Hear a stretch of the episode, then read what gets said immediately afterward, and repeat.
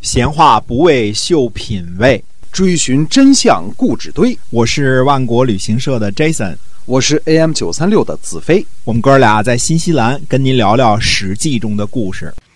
各位听友们，大家好，欢迎您呢收听我们的节目《史记》中的故事啊。上集呢，我们跟您讲了孔夫子的青年时代的一些个事情。今天我们继续的书接上文来跟您聊孔夫子。嗯，是的，孔夫子三十五岁的时候，也就是鲁昭公被迫出逃齐国之后，孔夫子去了齐国。如果说孔夫子去齐国和鲁昭公没有一点关系，呃，反正我是不相信。呃，孔夫子的这个政治倾向啊，他不喜欢。大臣当权的这种局面，他的政治理念认为呢，应该恢复到周初时候的礼仪和秩序。周孔哎，孔夫子晚年说呢，说好久没梦见周公了。嗯，呃，这句话另一种说法就是，孔夫子一生当中，除了晚年最最晚年的时候啊，是经常梦见周公的。他的偶像就是周公，周公旦。那么。呃，孔夫子对于季氏的态度怎么样呢？这个当权大臣虽然是他们家的会计啊，孔夫子的这个呃政治理念是是跟季氏的这种当权呢是非常的不一样的。他曾经对季氏说过呢，这个是记载在《论语》当中的啊，这个是呃有证可查的。孔孔夫子说过一句话呢，说呃他对季氏说啊，他说八佾舞于庭。是可忍，孰不可忍？这个就是跳万舞的时候啊，这个舞蹈队的编制啊是受周礼的限制的。天子才用八佾，诸侯六佾，卿大夫四佾，士两佾。那么，呃，一佾是八个人。嗯，这个。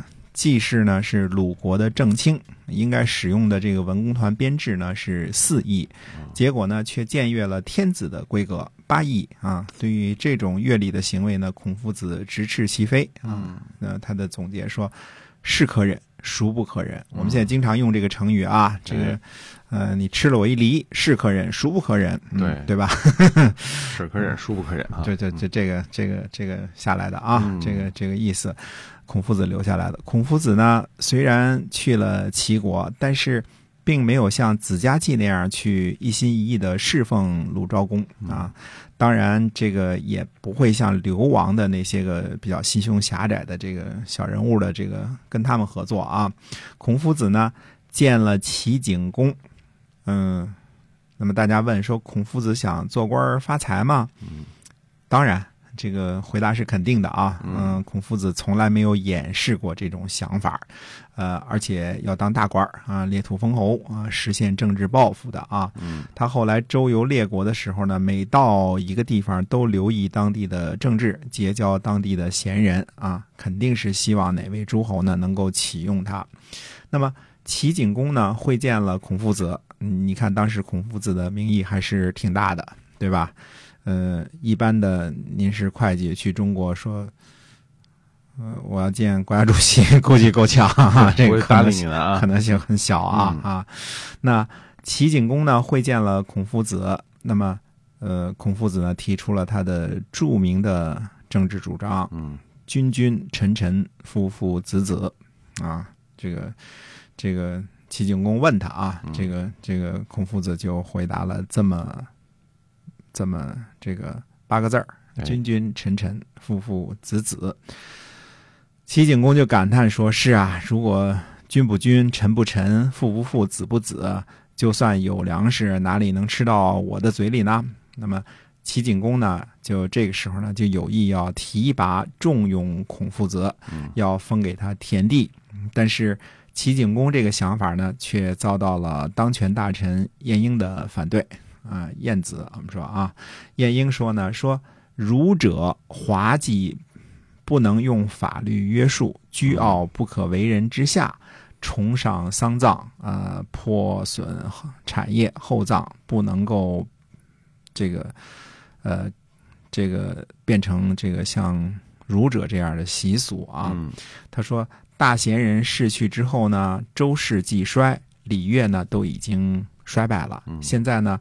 孔夫子呢，这个讲究服饰呃繁复的登拜之礼。国君呢想使用这些呢改变齐国的民俗，这不是照顾小民的做法啊。这个晏婴晏子的这个理解啊，这个政治想法跟孔子不一样。他认为这个这个孔夫子这一派啊，这个整天都是讲究这个呃长袍峨冠，对吧？然后非常繁复的礼节，恢复到这个周初这个礼节。哎，尤其是在齐国，因为齐国自从这个姜子牙这个做齐国的国君的这个时候开始啊，叫叫做什么呢？就是他依照当地的民俗，他不强行去改变当地的民俗。这跟周公旦的儿子这个伯禽的这个做法是非常不一样的。呃，伯禽呢花了三年的时间改变鲁这个地方的民俗啊，把它变成符合周礼的。那么齐呢，就是呃老百姓想怎么干啊，就。就跟着老百姓怎么干？这个齐桓公的这个政治主张和管仲的也是一样的。到了晏婴这儿呢，可以说是一脉相承的，就是呃，因其俗，就是你是什么样的风俗，我们就那个什么，不强行改变它。而且晏婴认为呢，孔夫子这套呢行不通。就是恢复到周初的理智啊，这个是太理想了，这个行不通啊，所以呢，呃，阻止了齐景公呢封给孔子田地，让他成为一个大臣，这个事情就在晏婴之下呢就泡汤了啊，呃，说晏婴是个坏人。晏婴不是个坏人，晏婴这个人很成熟啊。他呢，呃，他的看法未必是错。我们现在只能说呢，这个因为历史没有如果这件事儿，所以晏婴的看法呢未必错。呃，孔子的看法呢也未必错。但是齐景公最后呢没有采纳，这是结果，这个才能够，呃，这个这是历史的真实啊。那后来呢，齐景公呢见孔子，他就不询问礼了。第一次问礼的时候，问出一个君君臣臣父父子子，按说应该问详细一点，怎么君君臣臣，怎么父父子子，对吧？嗯。哎，下次呢，他就不问礼了。又有一天呢，齐景公对孔夫子说呢，说让齐国呀像对待季氏那样，呃，这个我是做不到的。待遇呢，也就是在季氏和孟氏之间吧。嗯。那齐国的这个是，呃，什么什么叫？季氏和孟氏之间呢，季氏是上卿，叔氏是这个次卿，对吧？呃，孟氏是下卿。那么，呃，这意思呢，就是说又不会用你做最高的当政大臣，就是不是上卿，但是也是次卿啊，大约是这个职位。这是某种程度上的许诺了，否则不可能直接对孔夫子这么说，是吧？这是。齐景公呢，呃，任有可能任命孔子为次一级的卿士，那还是想重用孔子。嗯，这件事情呢，呃，引起了齐国大夫的羡慕嫉妒恨啊。那么，呃，就有齐国大夫呢就想害孔子。那么这个事儿呢，孔子也有所耳闻。后来呢，齐景公就辞谢孔子说呢，说我老了，不能重用你了。嗯，这个。孔子呢，就起身离开了齐国，回到了鲁国，继续讲学。那么，还是做他的这个传道授业解惑的这这些个事情啊，开始讲学。那么，孔夫子呢，在齐国并非一无所获啊，他在齐国听到了这个韶乐，为此呢，呃，三月不知肉味儿。这就是一个人在沉浸中，沉浸在一种这个学问当中的时候啊，就是。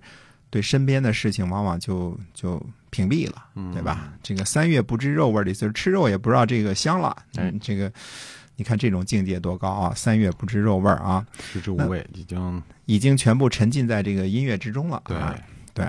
那么，呃，《论语》当中呢，特别记载了一则呢，孔子和杨货的这个呃有关的故事。杨货呢，就是杨虎，我们现在谈到的鲁国的这个。呃，真正的当政的这个武将啊，杨虎啊，那就是，呃，特别的在这个当中呢，记载了这么一件事儿。什么事儿呢？呃，这个杨虎呢想见孔夫子，嗯，孔夫子呢不见，哎，杨虎呢就送了一头小猪，啊，这个孔夫子呢。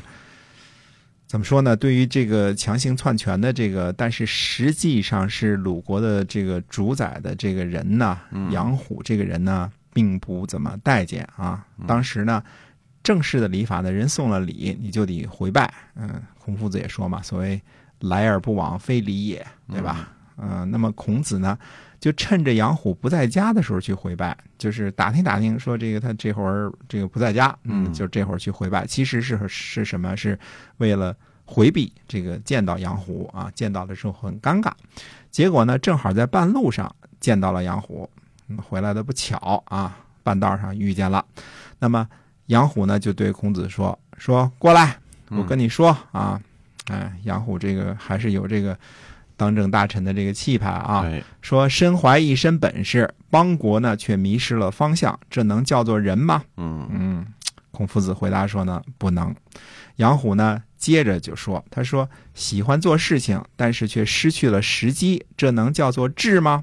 嗯，孔夫子又回答说呢，不能不。能，嗯哎，杨虎呢就接着说，说岁月呢逝去的很快，时不我与啊。孔夫子回答说呢，说我明白了，我会出来做官的。啊，意思让他出来做官。那么，只不过杨虎呢是想让他出来辅佐他啊，但是，呃，孔夫子呢不愿意辅佐杨杨虎，这是很很明显的事儿哈。嗯呃，他那时候呢已经开始收徒弟了，其中包括我们说过，包括孟义子和南宫敬叔这样的高干子弟啊。嗯这个呃，当时呢，孔夫子虽然没有出世，我们暂且估算一下他的经济状况啊，他应该不是呃属于贫穷一类的。